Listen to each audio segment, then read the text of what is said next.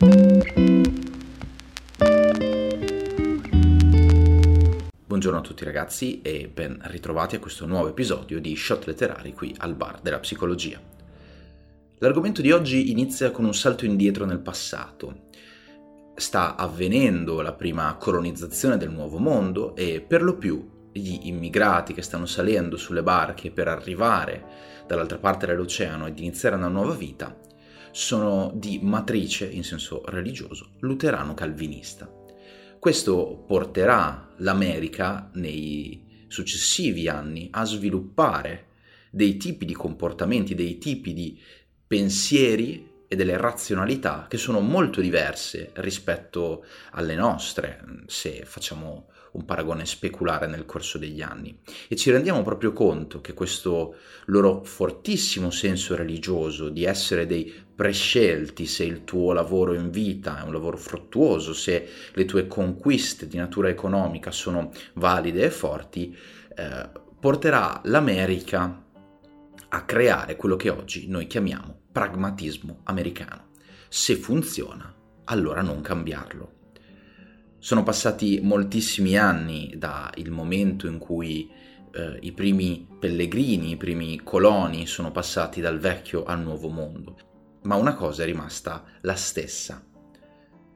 Più ti dai da fare, più ti impegni, più fai vedere di avere valore in vita, più nell'aldilà ti aspetta un roseo futuro. Ora, per quanto paradossale e strana possa sembrare questa affermazione, oggi che eh, siamo nel XXI secolo e l'immagine di Dio è soppiantata ovunque da qualsiasi altro tipo di filone religioso piuttosto che filone di pensiero, beh, quello che posso dirvi è sicuramente questo. L'aver portato con sé uno stile di vita fortemente legato al duro lavoro ha sicuramente contribuito alla crescita di quello che è stato e di quello che è oggi il paese americano, con tutte le sue contraddizioni e con tutti i suoi problemi e le sue falle. Però da questo voglio partire per creare il discorso che sarà poi re del podcast di oggi. Il libro che voglio trattare con voi si chiama Medici e Stregoni, scritto da Toby Nathan e Isabel Stengers nel 1996 ed è un librettino sottile, lo si affronta in un pomeriggio e cerca di porre, secondo due prospettive, una medica e una filosofica, il modo in cui nel mondo le diverse culture approcciano uno stesso problema legato alla salute dell'individuo o alla sua sanità psichica. E poi capiremo anche il perché di quello che è il pragmatismo di cui abbiamo appena parlato. In tutta la prima parte del libro, Toby Nathan affronta sostanzialmente quello che è il cosiddetto mondo multilivello paragonato al mondo ad universo singolo o eh, monolivello.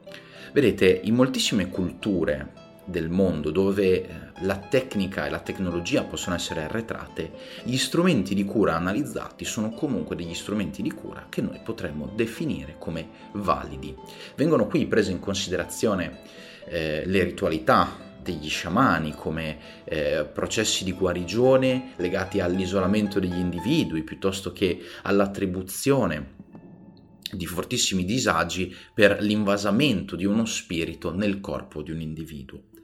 Tutto questo a noi può sembrare a delle volte addirittura ridicolo, eppure la realtà dei fatti è questa. Lo sciamano ha un potere di guarigione e tante volte lo ha quasi alla stregua di un medico. Ora, probabilmente starete grattando con le unghie la scrivania o avrete tirato il telefono se state ascoltando questo podcast su Spotify, del tipo ma cosa sta dicendo? E la mia risposta è aspettate, abbiate un attimo di pazienza. Vi porterò ora un esempio. Nella nostra cultura, quella più europea, noi siamo rimasti vincolati ad un pensiero di matrice principalmente cattolico-cristiano, o quantomeno cristiana, e Tale matrice prende molto in considerazione il concetto di senso di colpa. Non a caso noi abbiamo l'atto di penitenza, no? Per mia colpa, mia colpa, mia grandissima colpa.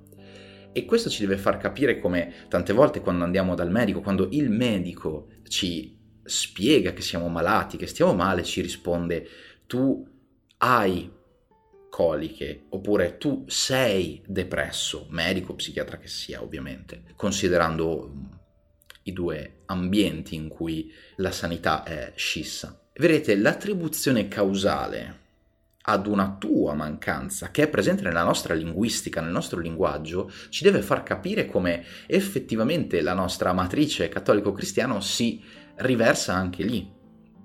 Tu soffri di depressione è molto meno utilizzato rispetto a tu sei depresso.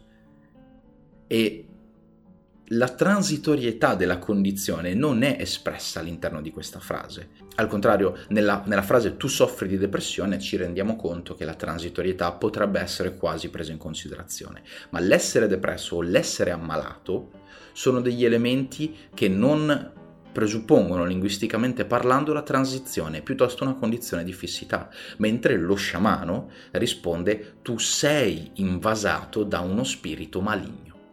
Ed è successo che eh, un caso di autismo, o quantomeno eh, all'interno del libro gli elementi vanno in quella direzione, eh, sia stato curato grazie all'isolamento di un individuo, in questo caso di un bambino che si comportava in modo strano, sull'isola degli ippopotami. Isolamento che comprendeva il fatto che tale bambino, secondo lo sciamano, era invasato da uno spirito dell'acqua e lo spirito dell'acqua non riusciva a trovare pace, non riusciva a sentirsi tra i suoi simili. Se il bambino fosse stato isolato per due giorni sull'isola degli ippopotami, allora lo spirito si sarebbe calmato e avrebbe abbandonato il suo corpo. Così è stato fatto e così accadde. Due giorni dopo il bambino tornò, capace di relazionarsi in modo sicuramente più idoneo con gli abitanti del villaggio. Queste cose sono paradossali, sono strane, ma sono fenomeni che avvengono e noi possiamo cercare di dare tutte le spiegazioni scientifiche del caso e è nostro dovere in parte farlo, come è nostro dovere avere rispetto di una cultura che pragmaticamente parlando funziona e di conseguenza se funziona non cambiare, non cambiarlo. La tecnica si rifà molto spesso anche alle risorse che sono disponibili nel territorio ed è il motivo per il quale in moltissime culture avviene un isolamento ferrato se vengono rotte determinate eh, routine di vita piuttosto che ritualità e non sono degli elementi dai quali prescindere quando ci confrontiamo con una popolazione indigena o quando ci confrontiamo con una cultura che cura in modo molto diverso. La medicina tradizionale cinese recita questa frase, se tu curi la malattia ottieni un effetto, cioè che questa risorgerà, se tu curi il malato, la malattia non risorgerà nuovamente. In questo senso, l'appello è a una maggiore empatia. Il medico occidentale cura la malattia, non cura il malato. Quante volte ci siamo sentiti dire questa frase? E quante volte abbiamo detto, porca miseria, è vera, è giusta?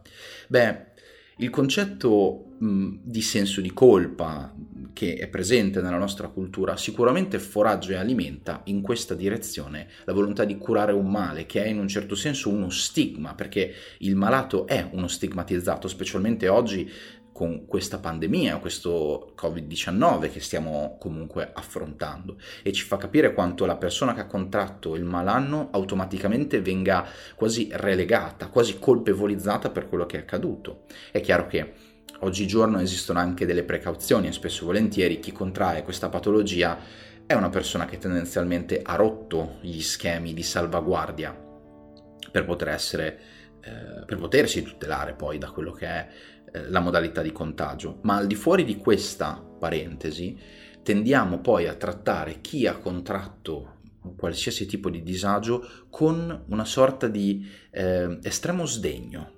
Il malato è l'appestato. Torniamo all'epoca in cui eh, avevamo i sanatori per, per, la peste, dove poi sono stati confinati, come ben scrisse Foucault, eh, i malati mentali, perché ormai la peste era cessata, anzi la lebbra per essere precisi. La lebbra era cessata come fenomeno e per riutilizzare quegli spazi eh, fu quanto mai cristianizzante eh, porre lì le persone che soffrivano di disturbi eh, psicopatologici gravi. Ecco, il podcast di oggi vuole ridarvi una visione multilivello. Nella visione nostra, quella classica, noi siamo i portatori e responsabili del nostro malanno, ma lo sciamano non riconosce nell'individuo la responsabilità del disagio, piuttosto gli riconosce di essere sottoposto a un malanno, qualcosa che non è realmente causa sua, che non è realmente dettato dalla sua volontà. e di conseguenza attribuendo a un evento esterno questo tipo di malanno, questo tipo di eh, psicopatologia, si riesce a isolare una causa deresponsabilizzando il portatore della stessa.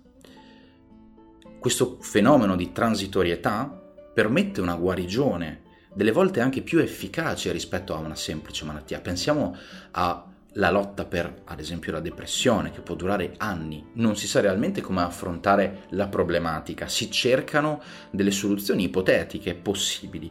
Bene, in una terapia a multilivello ciò non avviene, non esiste un'effettiva concezione della malattia del malanno, esiste solamente un invasamento da parte di uno spirito o da parte di una divinità. E come tale la scissione tra l'individuo e il malanno permette l'avvicinamento a una cura, anche il soggetto stesso vuole curarsi, non è più innamorato del suo male come un po' noi siamo tante volte portati a fare a causa anche di quello che è il nostro retaggio culturale. Pensiamo al retaggio bohemien, che è qualcosa dal quale oggigiorno non vogliamo staccarci e vogliamo tenere il più vicino possibile a noi, poiché nel dolore identifichiamo una parte di noi stessi. Come vedete l'impasse non soltanto emotivo, ma anche mentale col malanno è qualcosa che noi abbracciamo e continuiamo a fare tutti i giorni. Bene, io spero di avervi dato una nuova chiave di lettura sulla questione anche tribale del modo in cui sono affrontate le malattie. Consiglio di leggere eh, questo libricino, o quantomeno la prima parte di Tobinatan, che è molto semplice, molto diretta e può darvi davvero degli spunti di riflessione che vi faranno dire wow, non l'avrei mai detto. Io come sempre vi ringrazio e dal bar della psicologia per oggi è tutto, vi mando un caloroso saluto. Ciao!